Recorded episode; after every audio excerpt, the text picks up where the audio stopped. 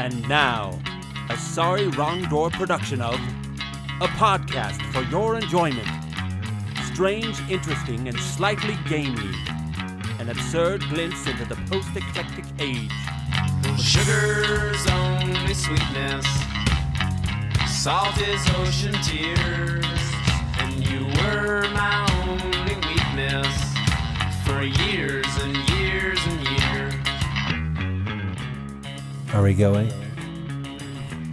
SISG is a broad spectrum show where we cover topics from the worlds of music, live entertainment, film, nostalgia, pop culture, and anything else that comes into our heads, all with an emphasis on the strange and the unusual.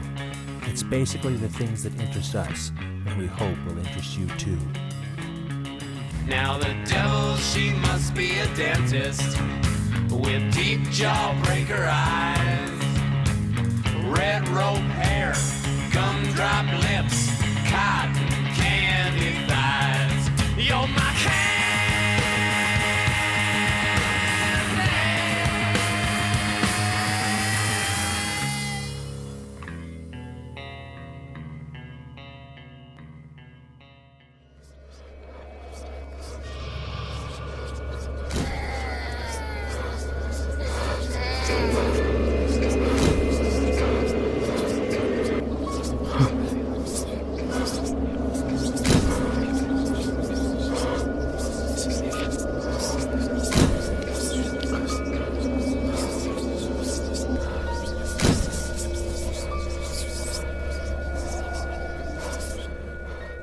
Those wonderful chilling sounds.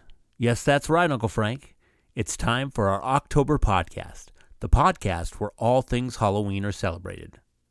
But first of all, we'd like to welcome everyone back and to apologize for being so spotty this last season. But this year, we promise to work hard at getting out all of the content more or less on time. And I can tell you that Uncle Frank and I both look forward to providing a lot of great shows this year. But first, there's tonight. Uncle Frank, what do we have on the docket? Lots of Halloween novelty songs and commercials, of course, and a tribute to the great master of the maniacal laugh, Dwight Frye, scene stealer of Universal Horror.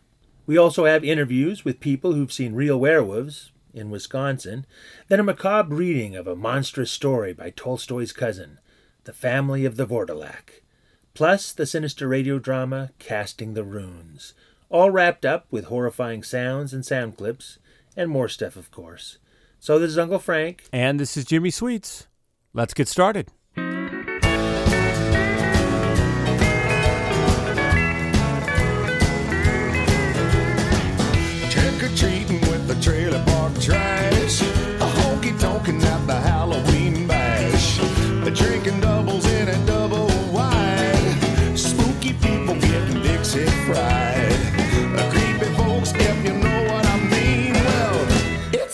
Honky tonk of Halloween. All the monsters are having a time. The dealer dressed like Frankenstein. Dracula drives a truck by day, and the scarecrows have been out of hay. Well, all the freaks off my trailer park scene. It's a honky tonk Halloween.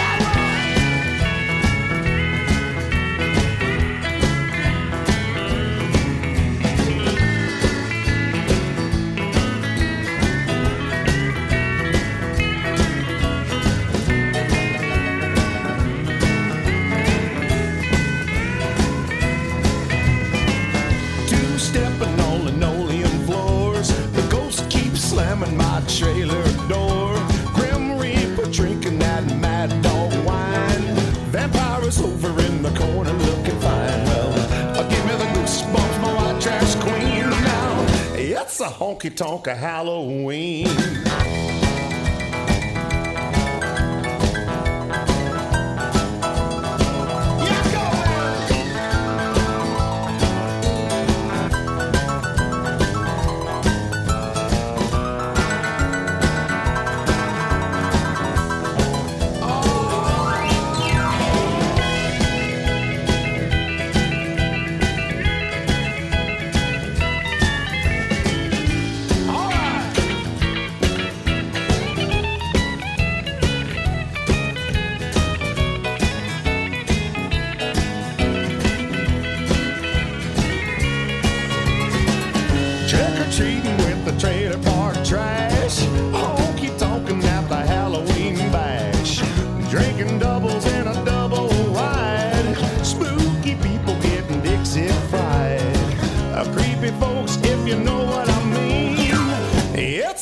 Tonk Halloween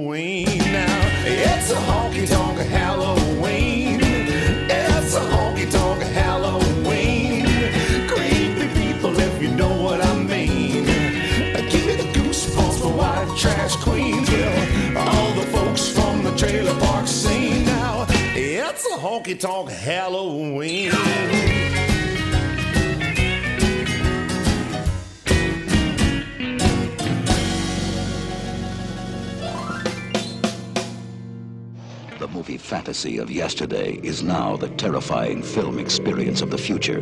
For technical reasons, the preview you are about to see is not three-dimensional.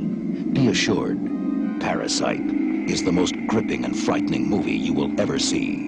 And in 3D, you will be part of the terror. You are about to witness the future. Be warned. It is a shocking sight. 3D, the ultimate sensation of visual art, now creates the newest, most terrifying form of fear, Parasite. That thing on your stomach. A new strain of parasite. When it reproduces, it will cast millions of microscopic spores into the air. Just move your legs towards me real slow. Real slow. Experience the living, breathing, terrifying vision of modern 3D. Parasite. You have only seen the preview. In 3D, you will live the film. Parasite. The first futuristic monster movie in 3D. Parasite.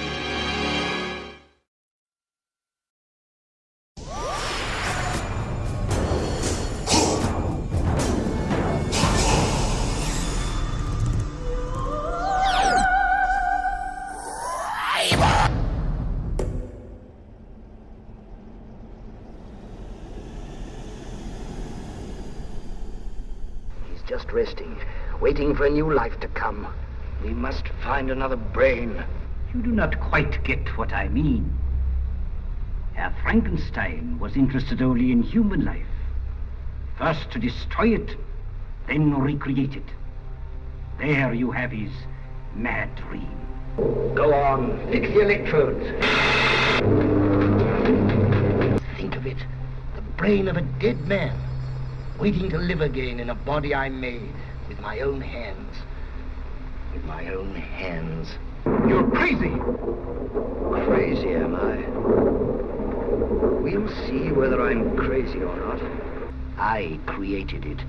I made it with my own hands from the bodies I took from graves, from the gallows, anywhere. Quite a good scene, isn't it? One man crazy, three very sane spectators. It's alive. It's alive. It's alive. It's alive. It's alive. Oh, in the name of God. Now I know what it feels like to be God. Hello. I'm here to help you set up and give your haunted house tour. On side two of this record, you'll find a very scary story, all complete with music and sound effects. This story was created for you to play while you take your friends through your haunted house. It's a great way to make your tour seem more real, scarier, and a lot more fun. There is a complete explanation in your haunted house party guide, so it will help you learn what to do if you follow the guide as I go through all the step by step directions.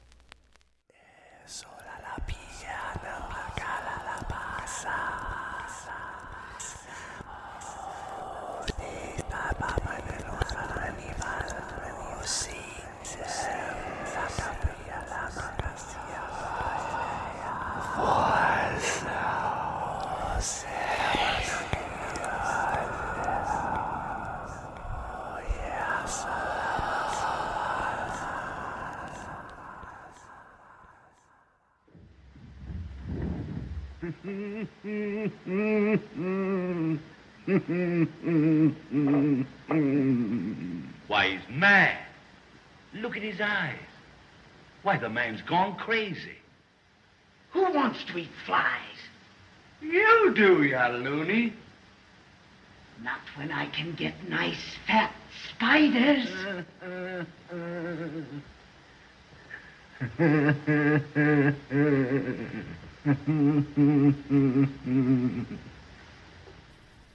So beautiful.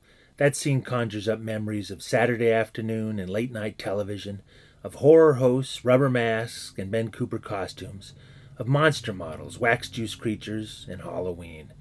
In other words, childhood. And the person who steals that scene is Dwight Frye, known in the 1930s as the man with a thousand watt stare and the man with a thousand deaths. He lived up to both these nicknames, always an impressive presence in all of his films, no matter how small the part, and usually getting killed before the end of the movie. Frye now, and even back then, was and is known for his offbeat characters, but he could play much, much more, and he did just that for the first ten years of his career. He began on the stage and performed in dramas, comedies, and even musicals, but of course I still love him best for his contributions to monster movies and his beautiful laugh. Tonight we celebrate the man, and we start that off with another clip of his work. To be attacked by a giant bat is enough to shatter anyone's nerves. She talks about it all the time. How it flew in her face and tried to sink its teeth in her throat. No, no, no, no. That's no do. They soft, like cat. They not bite Herman. Keep quiet, Herman. See what you... There. Now. Soft. Nice. There. See? What did I tell you? Perhaps there's something in what Kringan says. Seems strange that a human being should want to play with bats.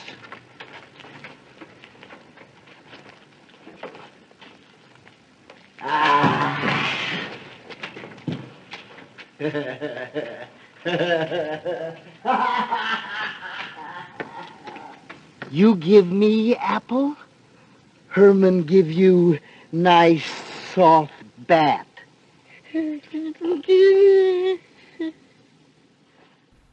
Let's go back before the crazy eyes and the blood curdling giggle. Dwight Frye was born blandly in Salina, Kansas in 1899, and later, while still a child, moved with his parents to Colorado. Frye was artistically inclined from the start. He drew, painted, and was given voice and piano lessons. Apparently, he was good at all of it, especially the piano, but acting got into his blood, and it held on. He was a frequent audience member at the traveling shows that came through town, and soon was performing himself. While in college, he was offered a job at the Denver Stock Company, where he began to act professionally. When the company moved to Washington State, he moved with them, and for the next two years he traveled with the troupe, slowly learning his craft and getting better and better roles. When he felt ready, Dwight Frye decided to try his luck in New York City.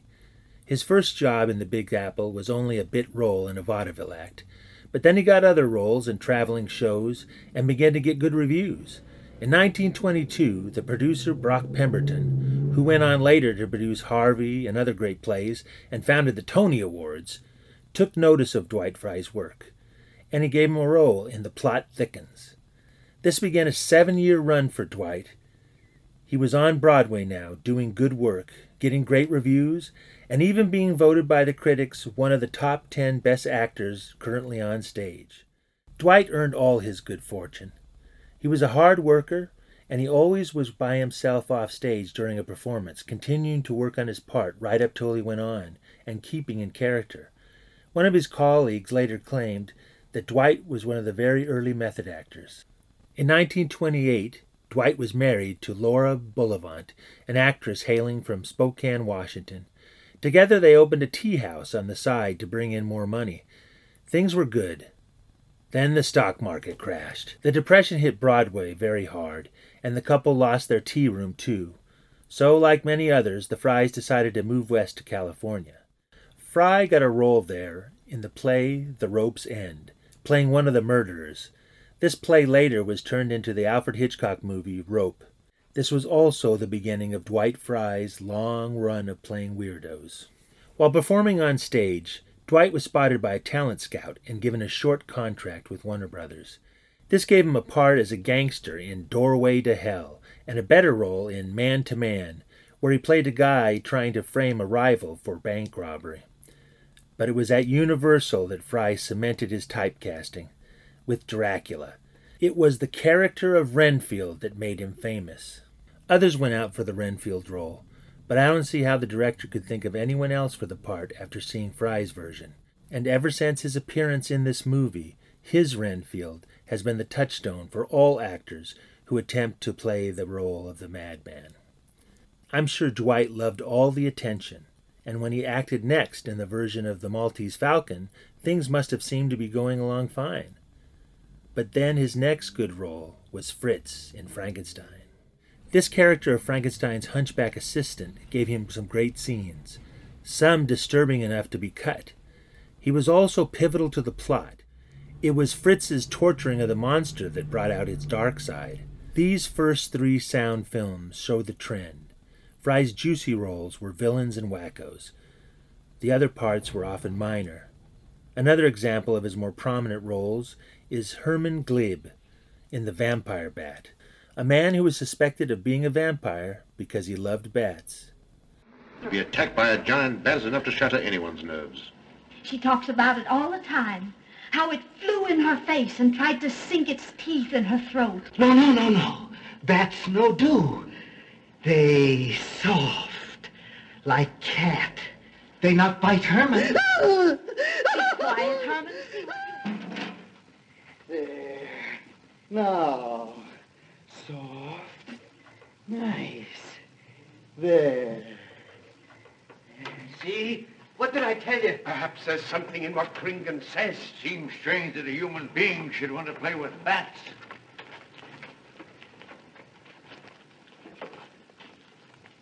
Ah.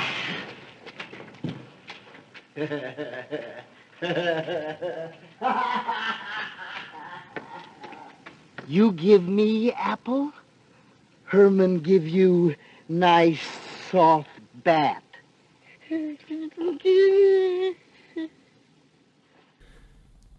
After the vampire bat, Frye played a deranged aerialist in the Circus Queen murder and had a small role in The Invisible Man. But then, to his happiness, he was called back to New York into the Broadway stage.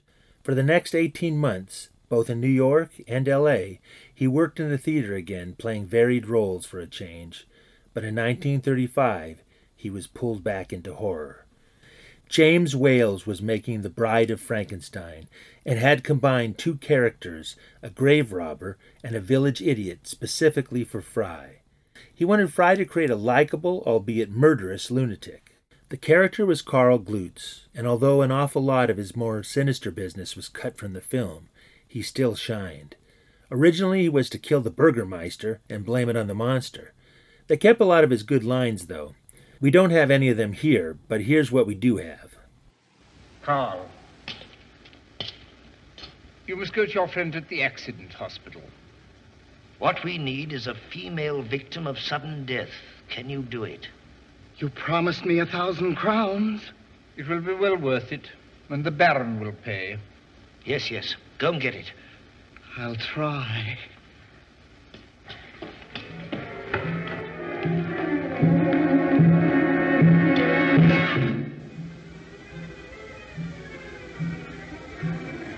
It's beating perfectly, just as in life.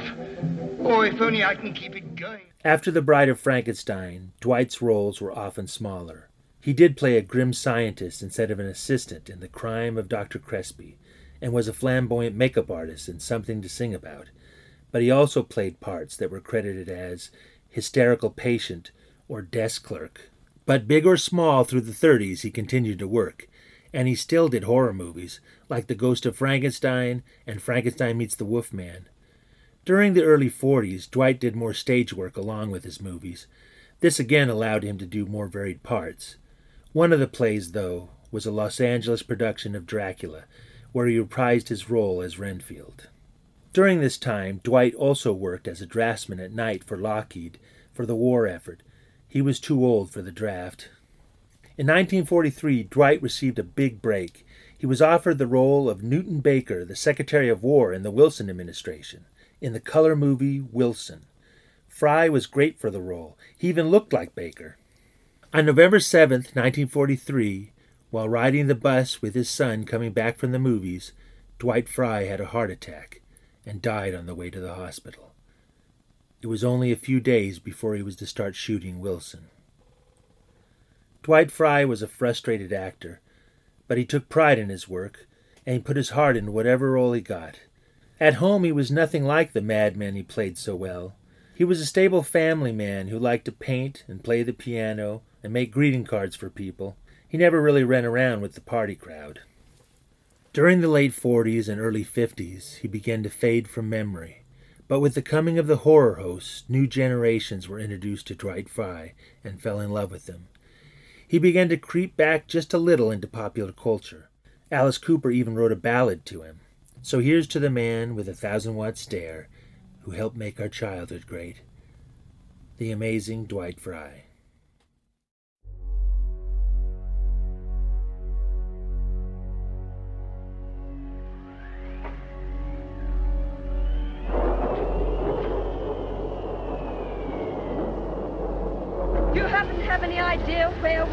I haven't the least idea in the world. We've come to ask for shelter. We've lost our way. What is it? What do they want? They want to know if they can stay here for the night. My sister Rachel had this room once. She died when she was 21. Bless, O Lord, this is the house. May they reprove a whole mankind. Amen. Whose life? I suppose it's a store. Here we are, six people sitting around. What do we know about each other?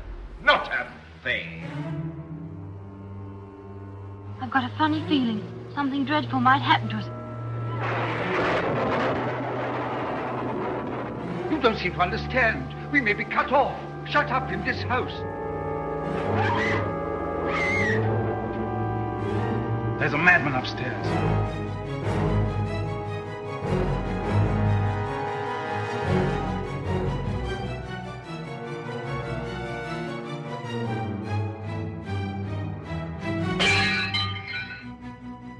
You shouldn't have come here. You see, it may be dangerous. Oh, Philip, not something else horrible. You're afraid, aren't you? You don't believe in God, and yet you're afraid to die.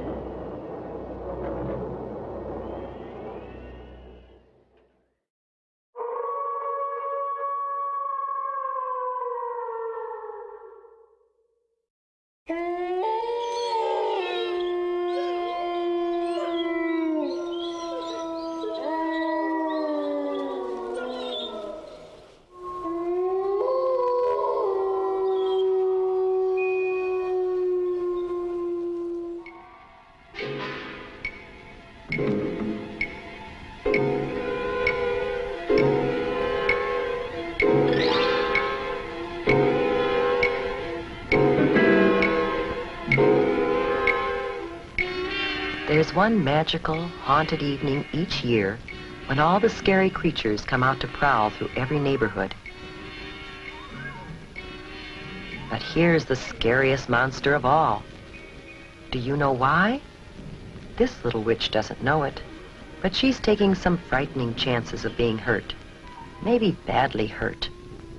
Her costume is very, very dangerous. Can you see the things that make it dangerous? What about that mask? She can hardly see through those tiny holes for her eyes.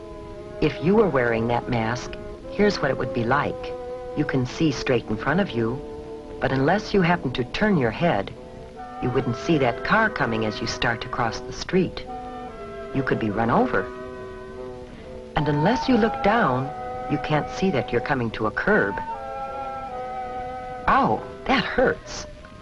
It's bad enough to take a tumble on hard pavement, but it would be even worse to sprawl out on the street in front of a car coming. Now let's imagine that we're in that car. Can you see her clearly? Why not? What is there about her costume that makes it hard to see her? As the driver of a car or truck, you might not see her until it's too late. And that's really scary. Coming soon.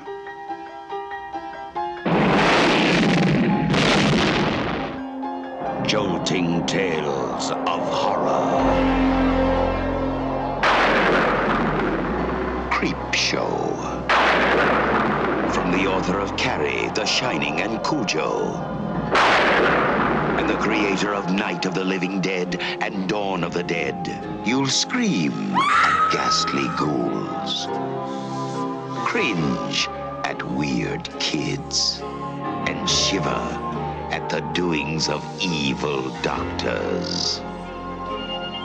This is going to be extremely painful, Mr. Verrill. Oh. Creep Show will grab you, grow on you, and give you the creeps.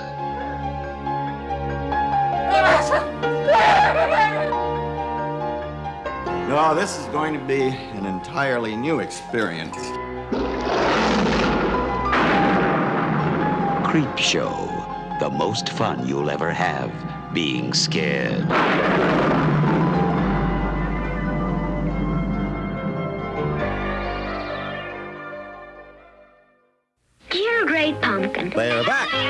Little Peanuts characters at a happy Halloween special. It's the Great Pumpkin, Charlie Brown. Monday at 8, 7 Central and Mountain. Open the doors and let all the little ones in. Don't make them wait. It's a happy time there. After today is Children's Day at the morgue. The smiles and red rosy cheeks. Here they come right through the gate. Hear the sound of joyous laughter. Today is Children's Day at the morgue. I love to see them at play, but it moves me to tears. Have to be sure that they don't take away souvenirs. The little dears, there will be ice cream, candy, and cake and balloons. Don't you be late. Come along and bring the family. Today is Children's Day at the morgue.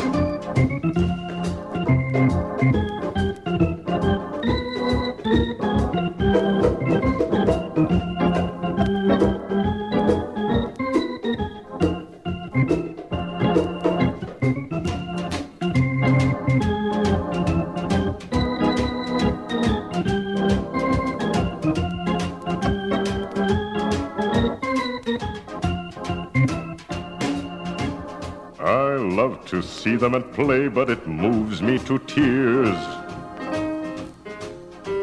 Have to be sure that they don't take away souvenirs. The little dears, there will be ice cream, candy, and cake and balloons. Don't you be late.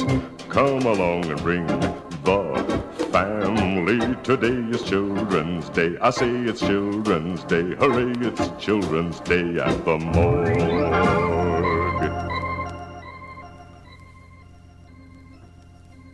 Ah, when I hear those tender songs of childhood, I get all choked up. What a time we had on the last Children's Day. It was a picnic.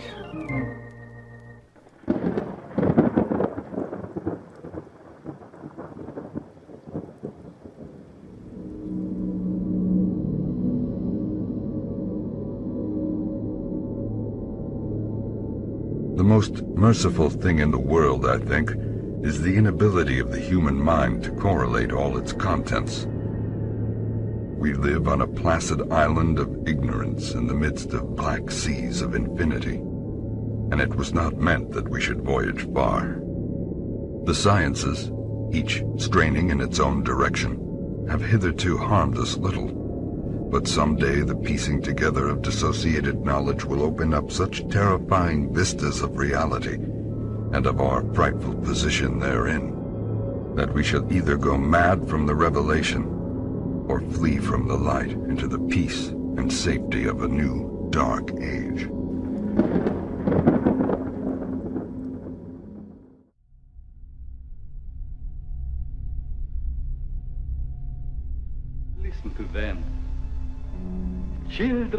The night.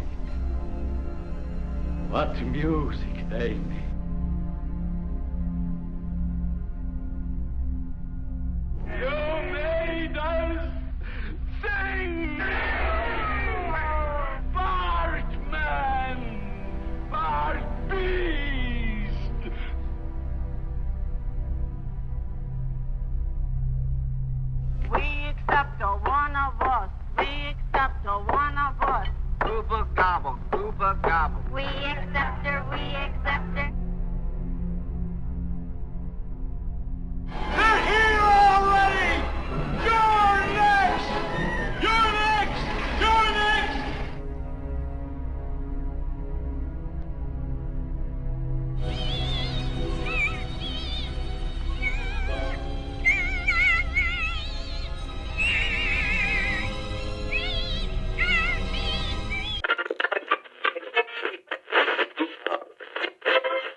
Book at bedtime, and we return to another night with a vampire.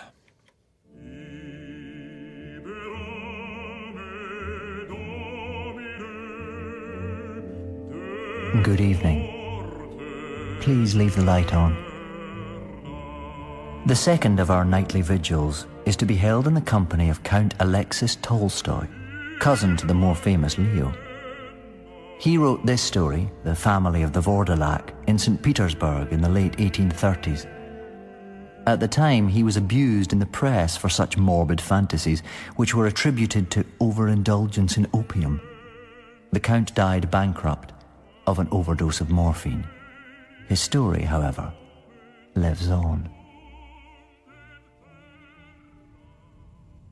I will not bore you with the details of my journey, nor with the observations I made on the Hungarians and the Serbians. One day, I arrived in a small village. I found those who lived in the house where I intended to stay in a state of confusion. I was about to withdraw when a man of about thirty came up to me and shook me by the hand. Come in, come in, stranger, he said. Don't let yourself be put off by our sadness. He then told me about how his father, whose name was Gorsha, had got up one morning and taken down his long Turkish arquebus. My children, he had said to his two sons, Georges and Pierre, I'm going to the mountains to join the hunt for that brigand Ali Beck. Wait for me patiently for ten days, and if I do not return on the tenth, arrange for a funeral mass to be said, for by then I will have been killed. But if I should return after the ten days have passed, do not under any circumstances let me come in. Forget that I was once your father and pierce me through the heart with an aspen stake, for then I would no longer be human. I would be a cursed Vourdalak come to suck your blood. Both sons begged him to let them go in his place, but he turned his back on them and set out for the mountains. The day I arrived in the village was the very day that Gorsha had fixed for his return.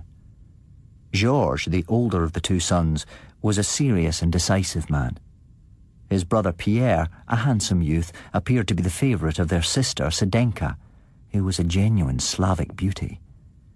I had not been talking with Sedenka for more than two minutes when I already felt for her an affection that threatened to become something deeper. We were all sitting in front of the house.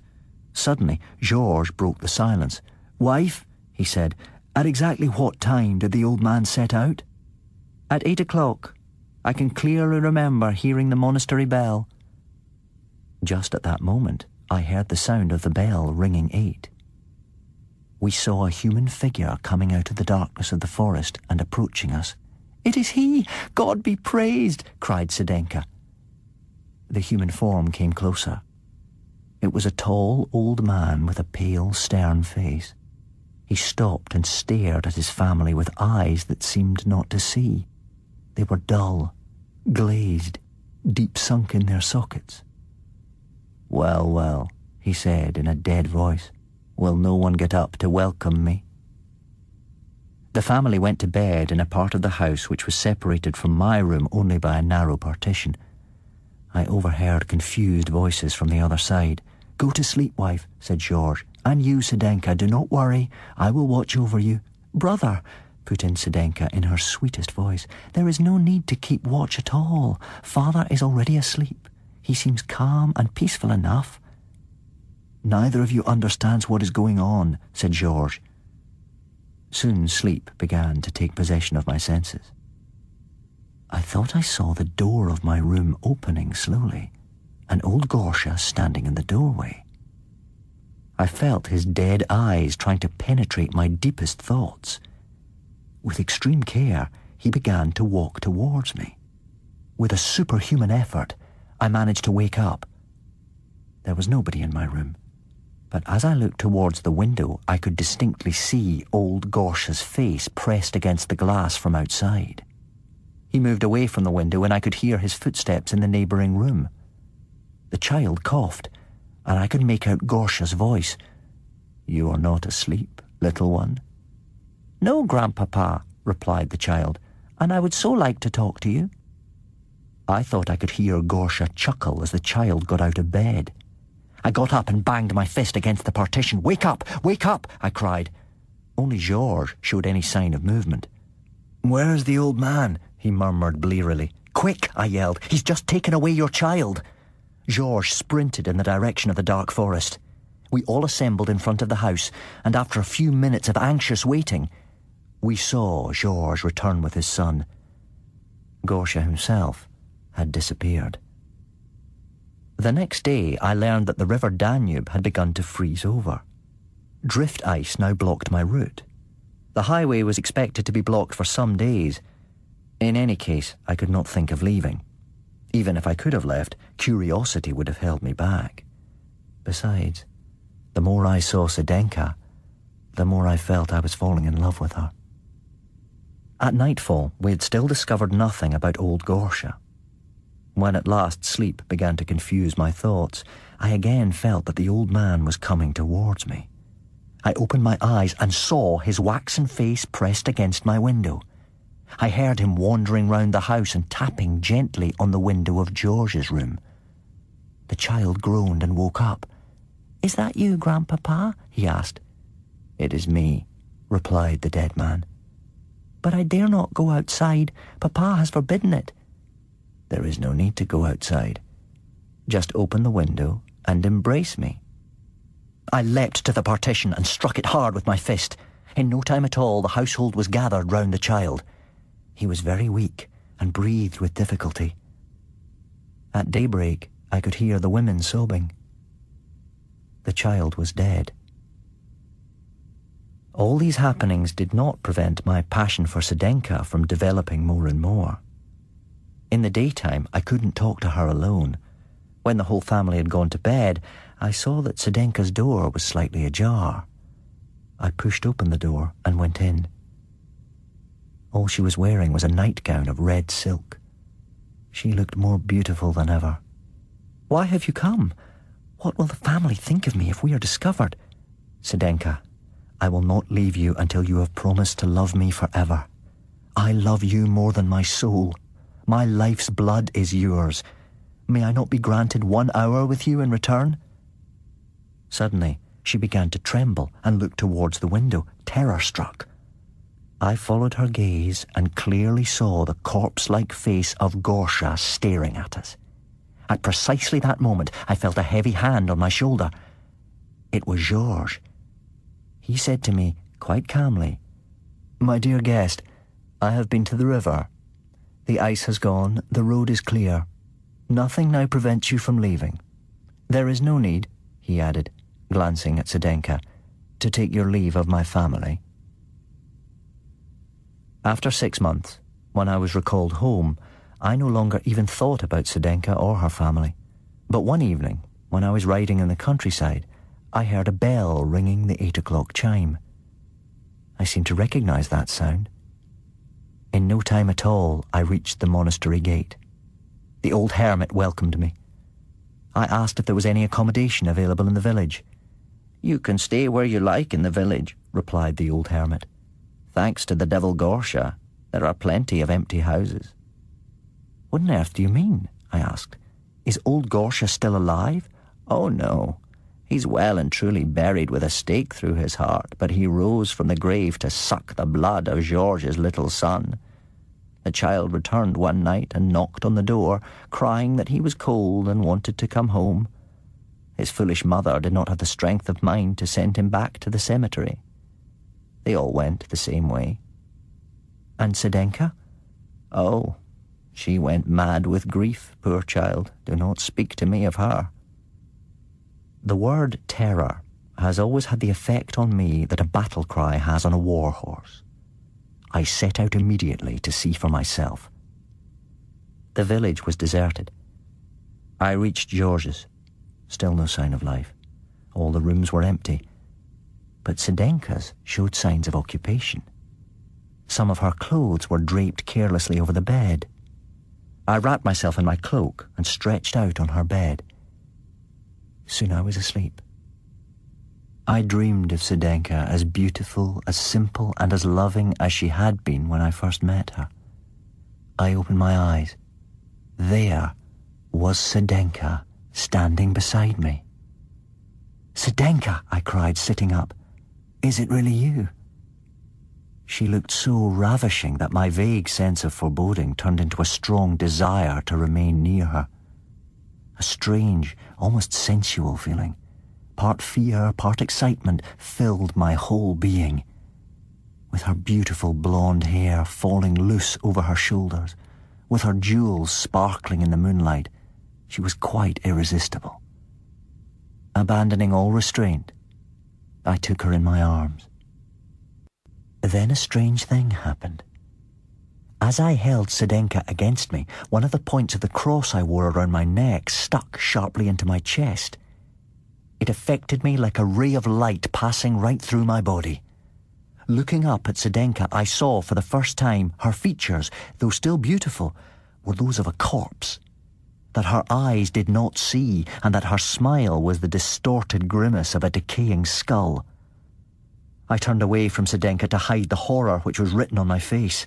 I looked out of the window and saw the satanic figure of Gorsha leaning on a bloody stake and staring at me with the eyes of a hyena. Pressed against the other window were the waxen features of Georges. Time to make for home, I said to myself. Turning back to Sedenka, I raised my voice so that her hideous family would be sure to hear me. I must go and see whether my horse needs feeding. I beg you to stay where you are and to wait for me to come back. I then pressed my mouth against her cold, dead lips and left the room. I found my horse in a panic. I vaulted into the saddle and dug my spurs into my horse's flanks. As I rode out of the gate, I just had time to glimpse a whole crowd gathered round the house, many of them with their faces pressed against the windows. I heard a fearful noise behind me. A thousand discordant voices shrieked, moaned, and contended with one another. And I heard a rhythmic stamping, like a troop of foot soldiers advancing in double quick time. I spurred on my horse. A burning fever coursed through my veins. I heard a voice behind me which cried out, Stop! Don't leave me, dearest! I love you more than my soul! Turn back! Turn back! Your life's blood is mine! A cold breath brushed my ear, and I sensed that Sedenka had leapt on my horse from behind. My heart, my soul, she cried. Twisting her arms around me, she tried to sink her teeth into my neck and to wrench me from my horse. There was a terrible struggle, but eventually I managed to grab hold of her by curling one arm around her waist and knotting the other hand in her hair. Standing bolt upright in my stirrups, I threw her to the ground. Then I became delirious. Frenzied shapes pursued me. Georges and his brother Pierre ran beside the road and tried to block my way. I looked over my shoulder and caught sight of old Gorsha, who was using his stake to propel himself forward. I do not know what happened after that. But when I regained consciousness, it was daylight, and I found myself lying near the road next to my horse.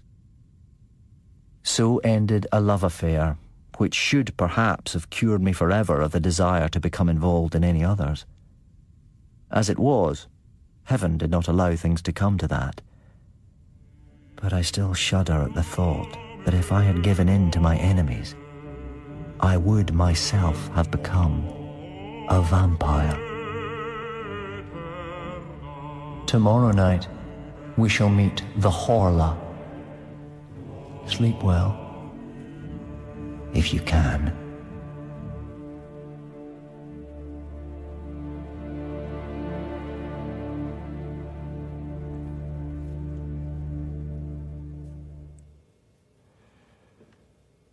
David Tennant was the reader, and the stories are abridged by Robin Brooks. The programme was produced by Clive Brill for Pacificus Productions and BBC Radio 4.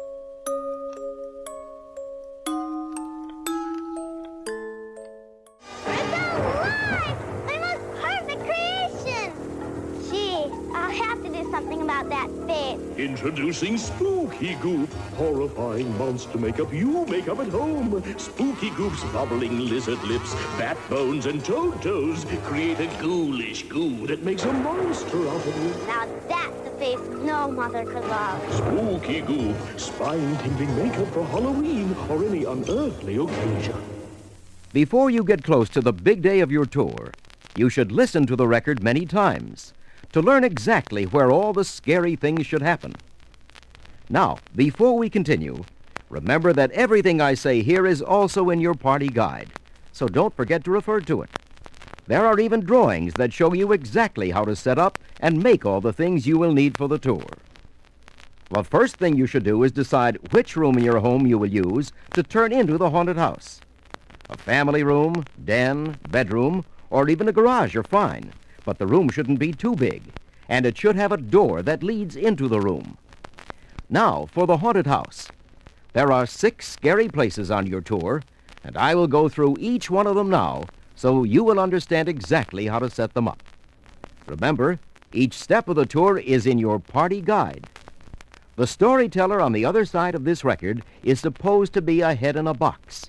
It's easy to make him, too. Just take a cardboard box about two feet by three feet in size. Choose one that still has flap-type lids on it that you can open and close. Now, line the inside of the box with aluminum foil. At the back end of the box, cut out a hole just big enough to slip the head of a flashlight through. Then, open up a paper clip into a hook and tape it to the top of one of the masks that you get in the kit. Punch the open end of the clip through the top of the box. This will suspend the mask in the middle of the box. Now, when you open the flaps at the beginning and end of the tour, all your friends will be able to see is the weird face staring right at them from deep within the box.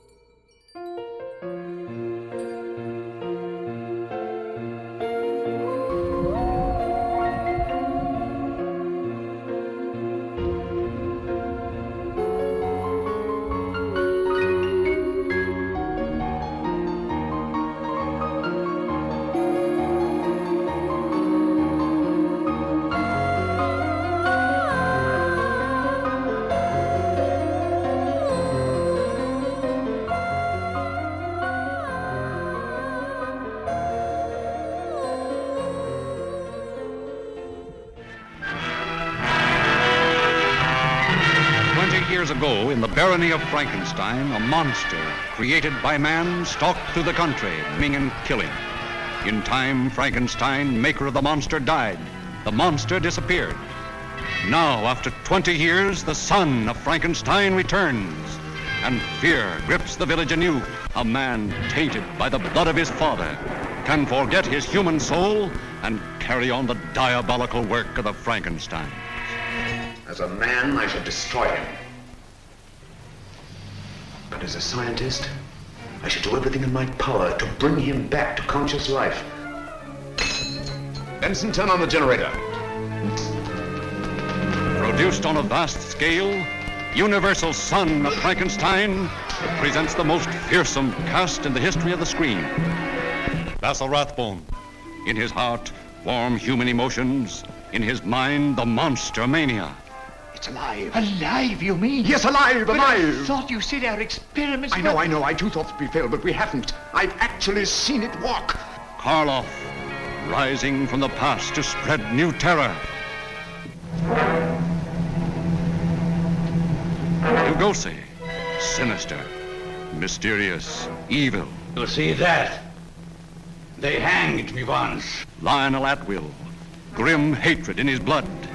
One doesn't easily forget, Herr Baron. An arm torn out of the roots. Josephine Hutchinson, her young beauty a magnet to the menace around her. I hate it here, Wolf. I'm terribly afraid all the time.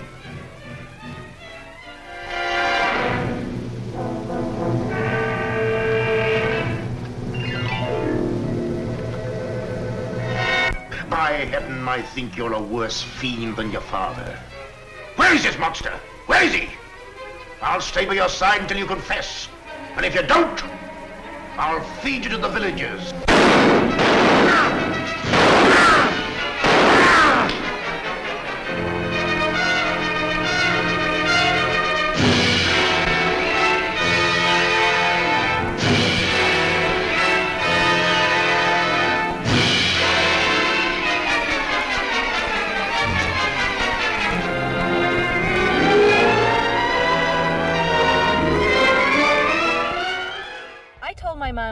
Saw a werewolf. And my mom believed me. It was walking along a good probably seven to ten seconds before it had turned its head. That thing, that was no dog. That was too big to be a dog. That thing was bigger than me. That thing was stalking cornfields, jumping on cars, and feasting on roadkill. For two years, people in Elkhorn, Wisconsin whispered about a king sized creature who roamed Bray Road. It had really big claws. It was holding its roadkill like it had elbows. And it was kneeling on two knees, like a human being might do. Eerie stories like that prompted Linda Godfrey, a reporter and cartoonist, to investigate. It was all just too bizarre not to be for real. When you live in a small town and you say you've seen something that looks like a dog man or a wolf man, you know, you're going to get some ridicule, and they did. So they had no reason to say this. Despite the ridicule, Beast believers came forward in Godfrey's Beast of Bray Road article, like Doris Gibson, who'd seen it on Halloween night 1991. Driving down Bray Road, she had gotten out of her car when she thought she had hit an animal. It was foggy out and I was a little bit afraid. And this big thing come just like trucking, you know? Just trucking down the road at me, man. I looked at it and I'm like, ah! And I ran, I got back in the car. You know, and before I peeled off, that thing scratched the back of the car. Tom Brichta's car was also scratched by the creature from Bray Road. My adrenaline started pumping. Um, I was scared. But this is a creature that likes to cross county lines. Tom saw it twice on Route 106. We were having a good time and stuff. We were singing to the oldies and uh, jamming out and stuff. And then all of a sudden, I, I noticed this on the side of the road. He was big and I he looked intimidating. I I, I was scared of his appearance. Back on Bray Road, Lorianne Endrizzi remembers her close encounter with the creature in 1990. I saw it kneeling on the side of the road, and it was eating something. And I came up from behind it, and I slowed down because I thought it was a person at first. So I came up from behind it, and I realized it wasn't a person when I saw its pointy ears. From those descriptions, Linda drew up this composite picture of the beast. All agreed it was very big, with pointy ears and broad chested, with a shaggy coat streaked with silver, gray, or black. It had brought its right hand up, stopped, looked over by the car, real nonchalant, and made eye contact with both Scott and I, and gave like this, this sneer, like it was challenging us. Like, you know, what are you going to do about it? You know, I'm here, you're there. I'm bigger than you are. You can't do anything about it. One, two, three, four.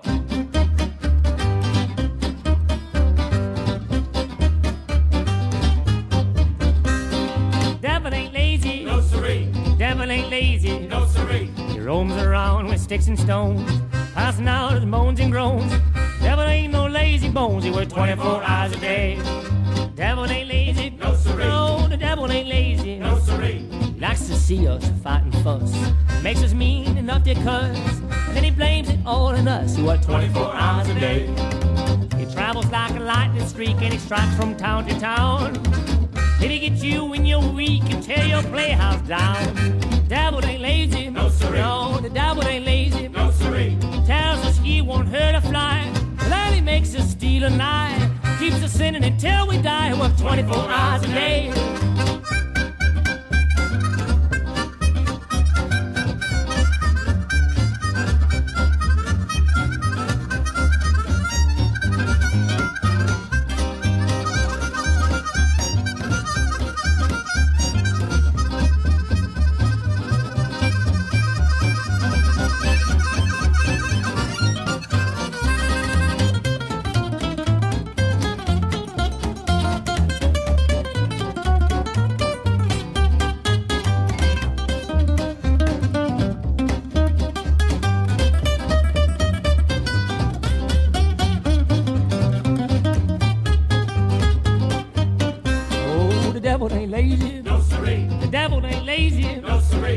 Gets his pitchfork out each night.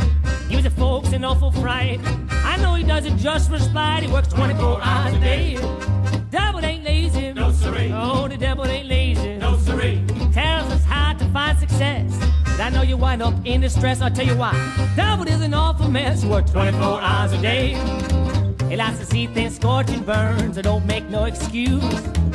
If he catches you, he'll turn you any way but loose. Nah, the devil ain't lazy. No siree. Hey, the devil ain't lazy. No siree. So if you think you're strong and brave, smart enough to not behave, you got one foot in the grave. You work 24 hours a day. 24 hours a day. Yes, he does. He works 24 hours a day. He works 24 hours a day. Look out, because this Halloween, Toys R Us is your Halloween headquarters. Ah! You'll find every trick or treat under the moon. A monstrous selection of costumes and a dungeon full of decorations at prices so low, you'll howl. So this Halloween, bring the entire family to Toys R Us for a Halloween selection so huge. It's scary.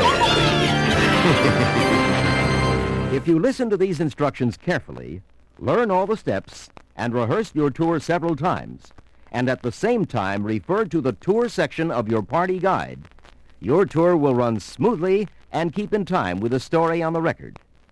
This way it will seem very real and very scary for all your friends, and it will be really exciting for everyone, including you. So have fun.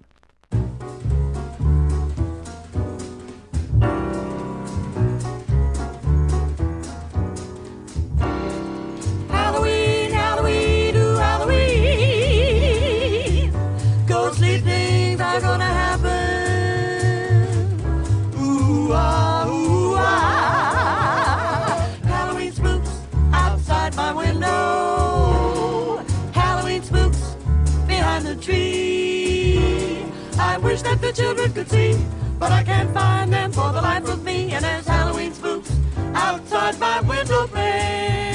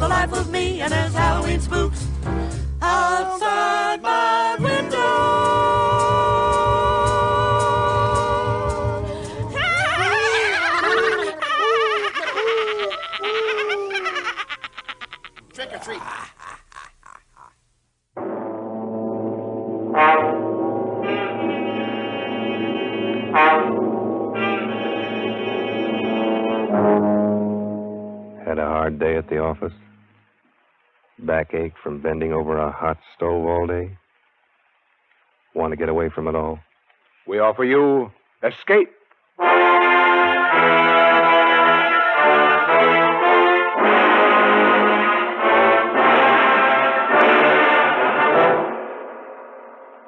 It is midnight, and you are alone. Suddenly, the room is plunged into darkness. You sit frozen with terror because something is there behind you. Something you feared would come. Something from which you must escape. Escape, produced and directed by William N. Robson, and carefully plotted to free you from the four walls of today for a half hour of high adventure.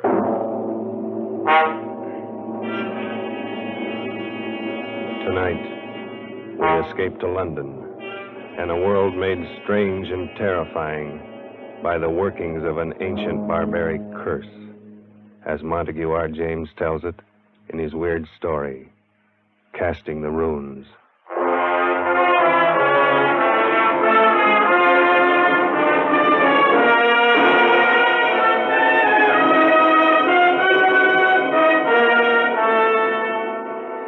My name is Edward Dunning. I'm a scientist. I'm used to dealing with facts, not fairy tales. I'm regarded as Britain's leading authority on medieval life. And as such, I've studied much of the ancient fears and barbaric superstitions of those times. I should have been the first to scoff at any suggestion that the ancient powers of evil, the black magic of Teutonic days, could be believed and practiced in the 20th century. A few weeks ago, I should have laughed had you told me that a curse, a hex, could kill a man. Today, I cannot laugh. It has happened to a man I know of. And now, it's happening to me. My first presentiment of danger came on that day a few weeks ago when I dropped in to see Alfred Smythe, Secretary of the National Science Association, and found him in a state of irritation. Blast it all, Dunning. I almost wish you hadn't been so brutally honest in your report on that Carswell paper. Why? What's the trouble? Oh, he's such a frightful fellow. He's raising a terrible row. You mean Carswell himself? Yes, it's bad enough a vicious charlatan like that calling himself a scientist. But now he's taking all his vindictiveness out on me. Sorry, old chap. It's really me he'd like to get at. As a matter of fact, that's just what his last letter was about. He wants to know what supposed authority wrote the report rejecting his paper. You didn't give him my name. Heavens, no. As a matter of fact, Dunning, I haven't and I won't, and for a very special reason. Call it silly, call it crazy, call it what you will. I have an uncanny feeling about that man Carswell. Hmm? Why? Do you know anything about him? Nothing. I've never seen him.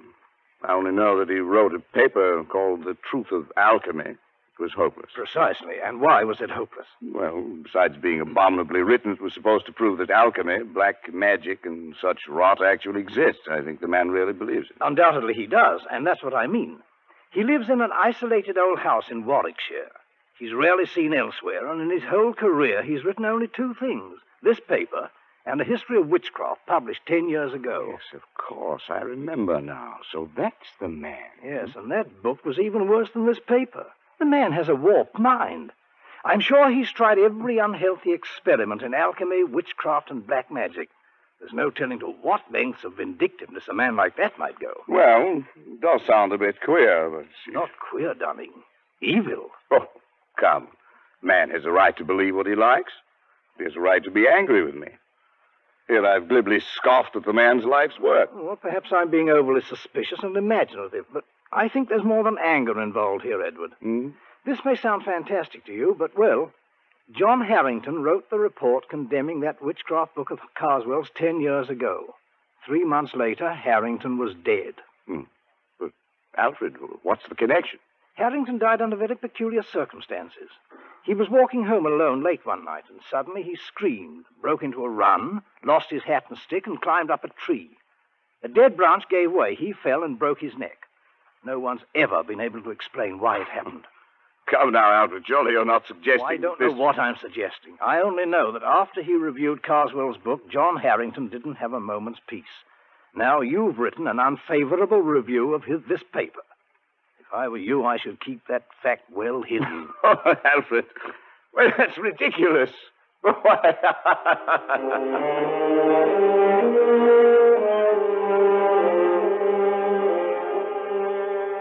yes, I laughed at Alfred Smythe's fears. How could I have known then that I was to feel the same terror, the same agonized fear which gripped the heart of John Harrington as he crouched, panting, on the branch of a tree, for another moment or two of life, while beneath him the thing came closer and closer. I'd almost forgotten the incident when, a few nights later, I was riding home on a late train. I was half drowsing in my seat, barely keeping awake by looking idly at the car card advertisements. The man directly opposite me must have been doing the same, because suddenly I heard him say, Here now, what can that one be advertising? I followed his eyes to the window beside my head. What I saw brought me bolt upright in my seat. In memory of John Harrington, died September 18th, 1937, by falling from a tree. Three months were allowed. Blimey, what do you say that means, sir? Well, I. I don't know. But I did know. Smythe had been right. The affair with Carswell was not over, but only begun. I asked the conductor about the card, but he was as puzzled as I was. He had never seen it before. The card must have been put there expressly for me. That meant that Carswell knew it was I who had reviewed his paper. How had he found out? I got the answer the next day. I was in the select manuscript department of the British Museum doing some research in the quiet, almost deserted room. I'd been working steadily for an hour, oblivious to my surroundings, when suddenly, just at my shoulder, I heard a voice. Edward Dunning, you are allowed three months. I swung around in my seat. There was no one within 20 feet of me. I sat for a moment, shaken, and then I stooped to pick up the papers I had brushed to the floor. I straightened up to find a stout, elderly gentleman standing in front of me. Excuse me, sir. Uh, yes? May I give you this paper? I think it should be yours. Oh, yes, so it is. I thought I had them all. This one seemed to have slid across the floor. Thank you very much. Not at all, sir. Good afternoon. He walked slowly away and out of the door. A kindly, stout old gentleman. But there was something about him that made me feel strange. I went over to the attendant. Uh, yes, Mr. Dunning. Uh, did you notice that gentleman I was just speaking to? Oh, yes, of course. Uh, can you tell me his name? Why, that's Mr. Carswell. As a matter of fact, he was asking about you only the other day. Asking about me? Well, he asked who were the great authorities on medieval science. Of course, I told him you were the only one in the country. Oh, I see. Uh, would you like to meet him, Mr. Dunning? I'll see if I Uh, can. uh, no. No, thank you.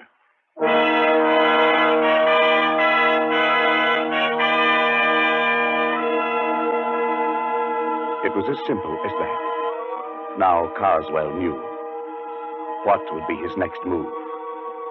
What was I to expect? I reached home at dusk, and trouble stood on my doorstep in the long face and stooped form of my family doctor. I've had to upset your household arrangements, I'm sorry to say, Dunning. I've had to send both your servants to hospital. But what happened? Uh, something like ptomaine poisoning, I should think. It's nothing serious. Well, what could have caused it? Well, that's the rather odd thing. They tell me they bought some shellfish from a hawker and had it for lunch. I've made inquiries, but I can't find that a hawker called at any other house on this street.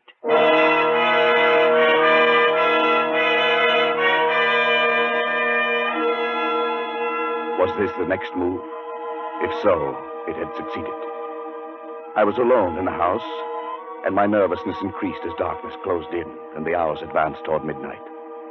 I went to bed, but almost immediately I thought I heard something. My study door opening downstairs. I went out and leaned over the banister. There was nothing moving, nothing visible. There was only a sudden, surprising gust of warm air playing about my legs. I went back into my room and locked the door. Suddenly, the lights went out. No doubt it was only a blown fuse, but the chills were playing up and down my spine. I went over to the bed and reached for my watch under the pillow. I suppose I wanted to find out the time. I don't know why. But fumbling on the pillow, my hand touched something far different from a watch. It was like a mouth with sharp teeth and hair around it, not human at all. I fled from my bedroom and spent a long and miserable night locked in the spare room, my ear to the door. But nothing came. I was not disturbed again. In the morning, I searched the house and found nothing unusual. But the mark of fear must have been stamped on my face, for Smythe noticed it next day. Dunning, you look as if you hadn't slept for weeks. Is anything wrong? I. I don't know, Alfred. I. Uh, yes, there is. Carswell knows. How? They told him at the museum. Of course, we should have thought of that. Has anything happened yet? I don't know. It's too fantastic. It's probably my mind, hypnotic suggestion or something, but. Like that man Harrington, I have three months left. Edward. Must have been hearing things. I'm all on edge. I don't, I don't know what to think. John Harrington had a brother, Henry. Perhaps I'd better get you in touch with him. He might know more about this man, Carswell. Yes, yes, do it. And quickly. Three months is not a lot of time.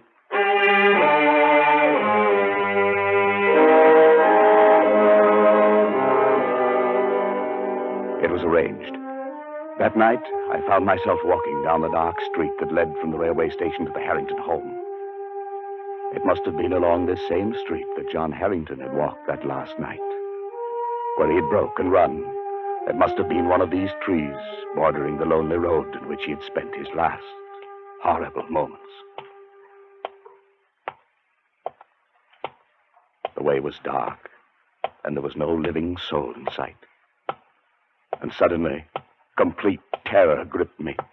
Somehow I knew that I was being followed. At first I only felt it, and then I heard it. I walked steadily on for a moment, my stomach like ice. It was getting louder, coming closer. Unconsciously, my step quickened. I could barely control myself. I wanted to scream and run. The thing came closer, closer.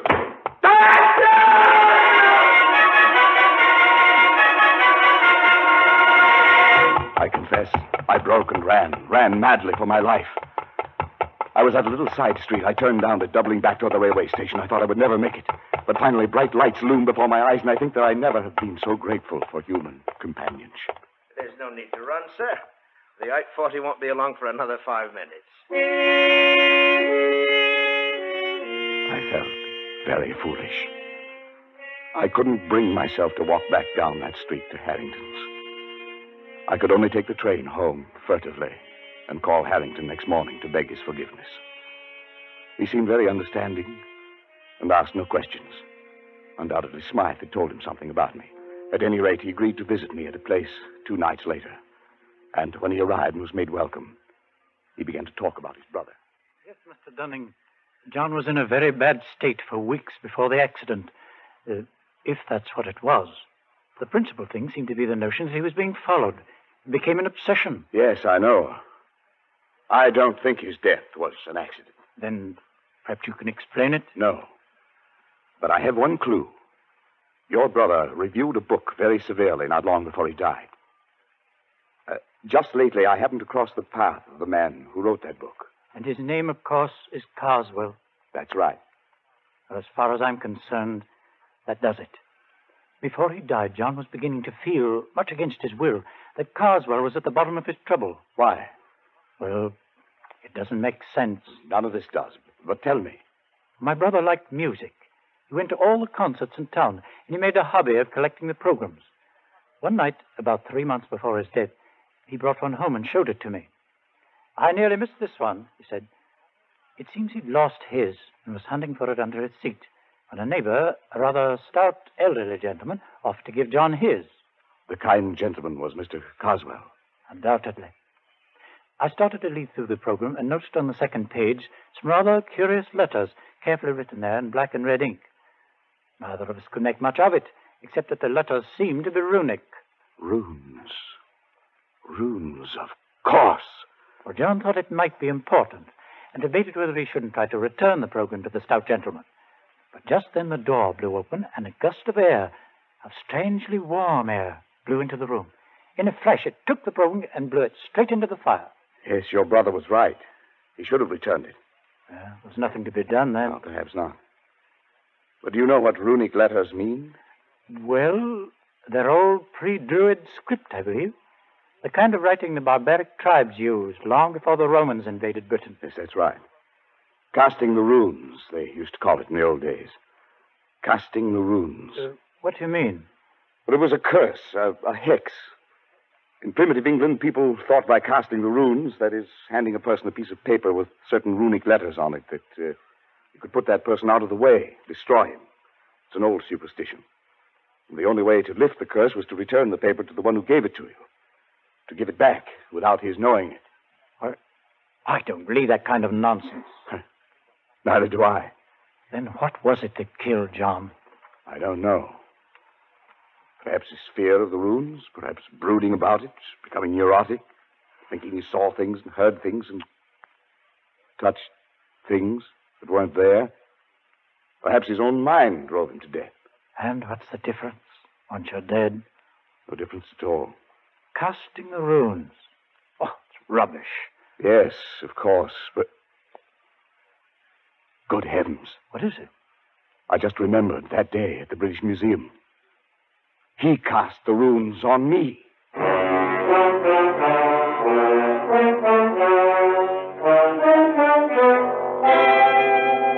I went swiftly to the writing table, Harrington close behind me. My portfolio was there, full of the scribbled notes I'd been working on that day in the museum. And as I took it in my shaking hands and began leaping desperately through them, one strip of thin, light paper slipped and fluttered toward the open window with uncanny quickness. But Harrington was even quicker and slammed the window shut just in time. Got it? Oh, thank heaven. If it were lost or destroyed, like your brother's. Then you wouldn't be able to return it to Mr. Carswell. Yes. Look at it. It's identical with the one John got. I looked at the flimsy paper. The characters, carefully traced in red and black, were runes, all right. That ancient language used by the Aborigines of prehistoric Britain. I couldn't decipher them. But as Harrington and I stood looking into each other's eyes, each of us could read the other's thoughts. Science or not, 20th century or not, this sheet of foolscap spells death for its possessor. It spells death for you. It must be returned. Yes, I know. Must go back in such a way that it doesn't. that he doesn't know he's received it. That means we can't simply mail it. No, we can't. We must do it personally. That'll take doing. Well, he knows you by sight, doesn't he? Yes. You must shave your beard. It'll alter your appearance. He might strike any time. I have three months. That's what the warning said. We've got to make good on this Dunning. I've searched ten years for my brother's murderer, and now he must not escape.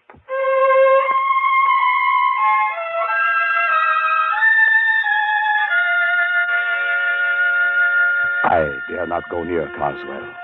So Harrington volunteered to keep a watch on him, to let me know when our chance came to return the runes, if it was ever to come.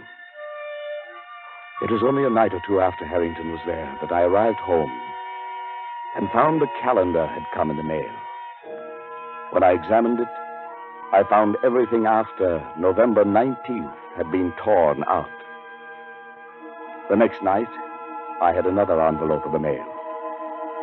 This time it was a woodcut, an illustration torn out of a book, showing a dark, moonlit road and a man walking on it. And right behind him came a huge, dark shape, some awful demon creature. Under it were written some lines from the ancient mariner. And as I sat alone and read them aloud, I felt that now familiar gust of warm air playing about my legs. The man walks on and turns no more his head because he knows a frightful fiend doth close behind him tread.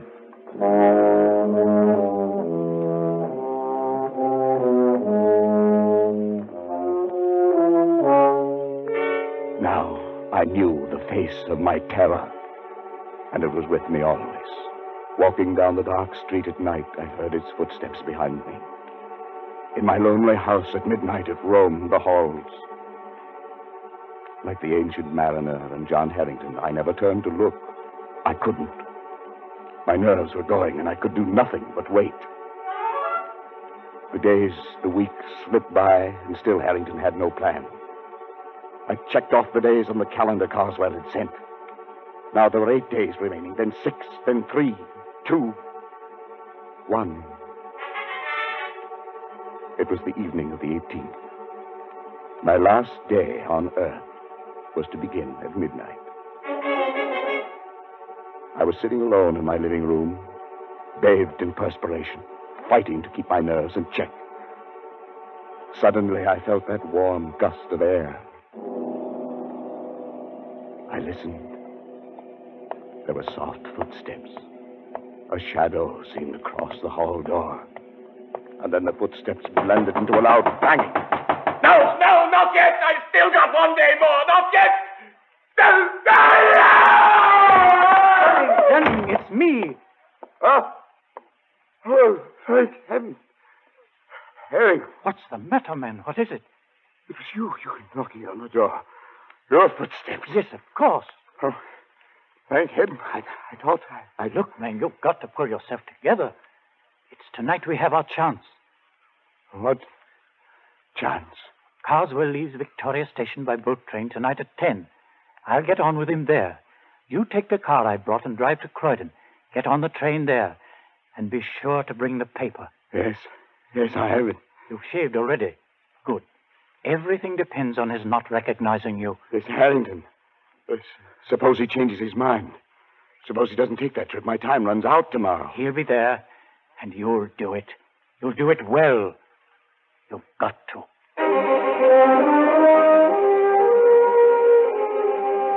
I stood on the platform at Croydon, my mind in a daze. I thought the train would never come, but it did. I saw Harrington at the window. He stared coolly at me. Of course, there was to be no sign of recognition. I entered the coach and slowly made my way down the aisle to the compartment where Harrington sat. Opposite him, staring full into my face, was Carswell.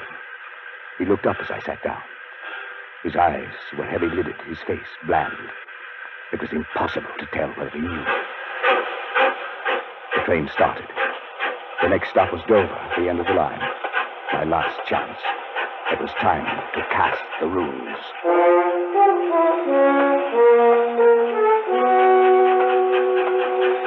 It was a strange ride.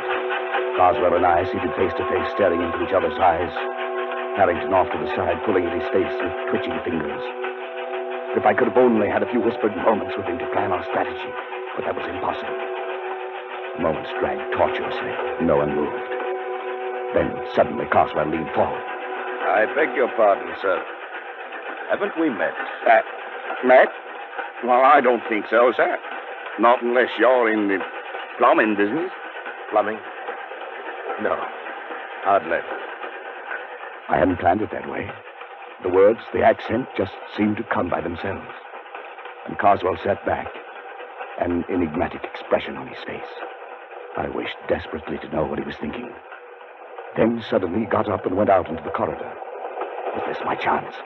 I was about to slip over to his bags to see if there were ways to secrete the rooms within them when I caught Harrington's eye and read a warning in them.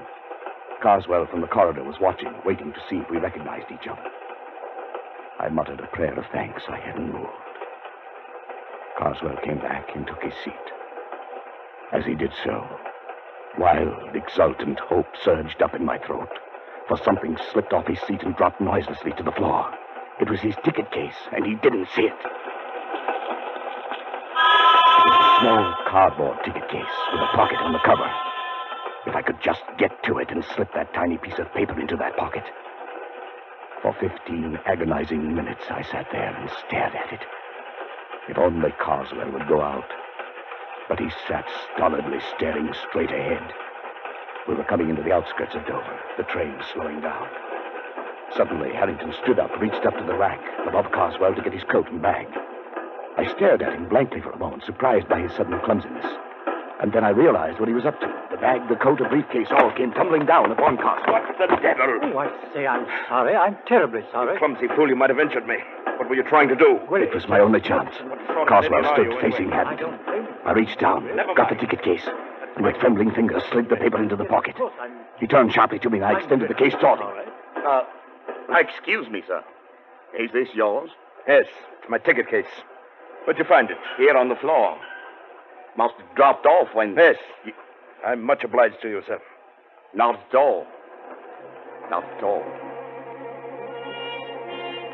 He looked at me fiercely, his rage at Harrington still twisting his face into a devil's mask. Then he glanced briefly into the ticket case and put it into his pocket.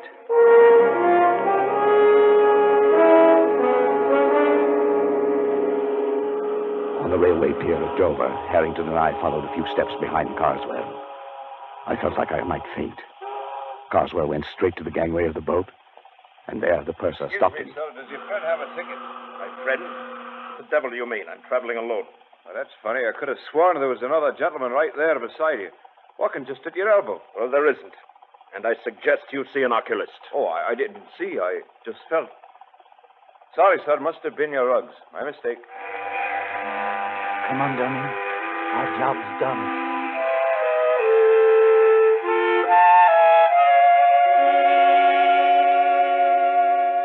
I didn't sleep that night. I lay awake and listened. But there were no footsteps, no warm gusts of air, nothing to disturb me. All day I felt remarkably free, although this was to have been my last day on Earth. But only just now, when Harrington came in, could I really relax. Oh, Dunning, have you seen the afternoon paper yet? I know, not yet. Well, here, look at it. On the second page. There. Abbeville, France. An English traveler examining the front of St. Wulfram's Cathedral today was struck on the head and killed instantly by a stone falling from the scaffolding. A note of mystery was added by the fact that although the cathedral was undergoing repairs, no workman was on the scaffolding at the time of the accident. The traveler was identified by papers found on him as a Mr. Carswell of Warwickshire. Uh, of course, it could have been an accident. Yes. Yes, it could have been.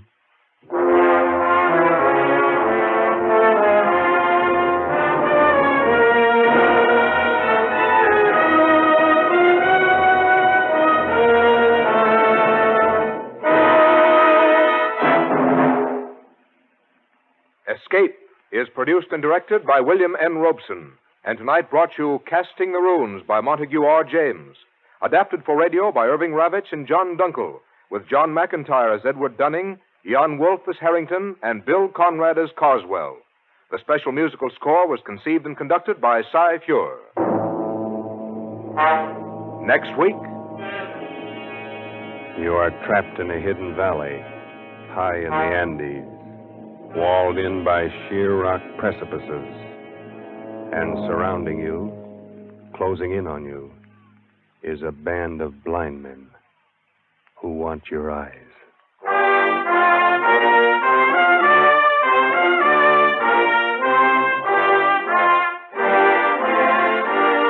Next week, we escape with H.G. Wells' gripping story, The Country of the Blind. Good night, then, until this same time next week when we again offer you Escape.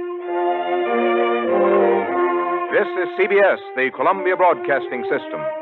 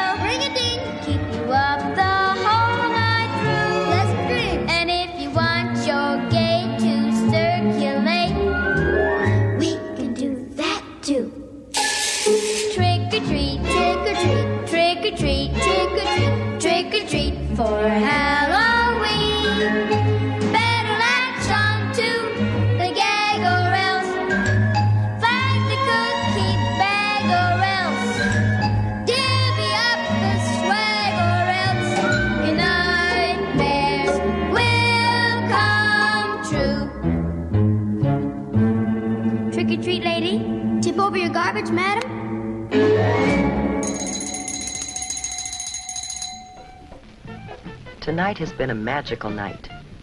We saw a scary monster changed into a beautiful, happy, and safe little princess. How about you? Will you follow the lead of the little princess and have a safe and super Halloween this year?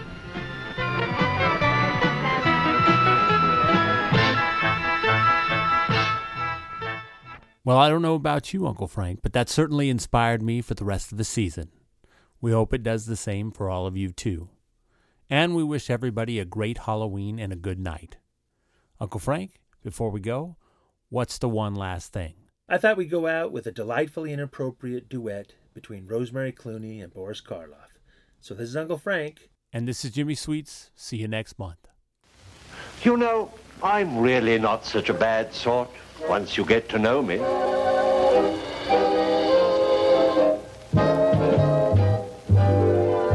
I'm not so good in a crowd, but when I get you alone, you'd be surprised. He isn't much at a dance, but then when he takes you home, You'd be surprised. he doesn't look like much of a lover.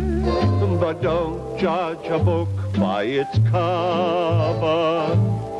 He has the face of an angel, but there's a devil in his eye. He's such a delicate thing. But when I start in to squeeze, you'd be surprised. He doesn't look very strong, but when you sit on his knees, You'd be surprised at a party or at a ball. I've got to admit I'm nothing at all. but in a Morris chair, you'd be surprised.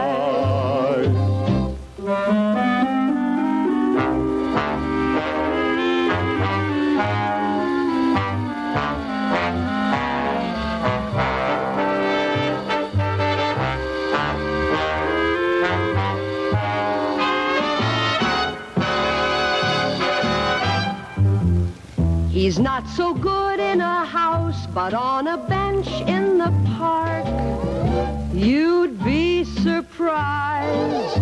I'm not so much in the light, but when I get in the dark, you'd be surprised. On a streetcar or in a train you think I was born without any brain? But in a taxi cab, you'd be surprised.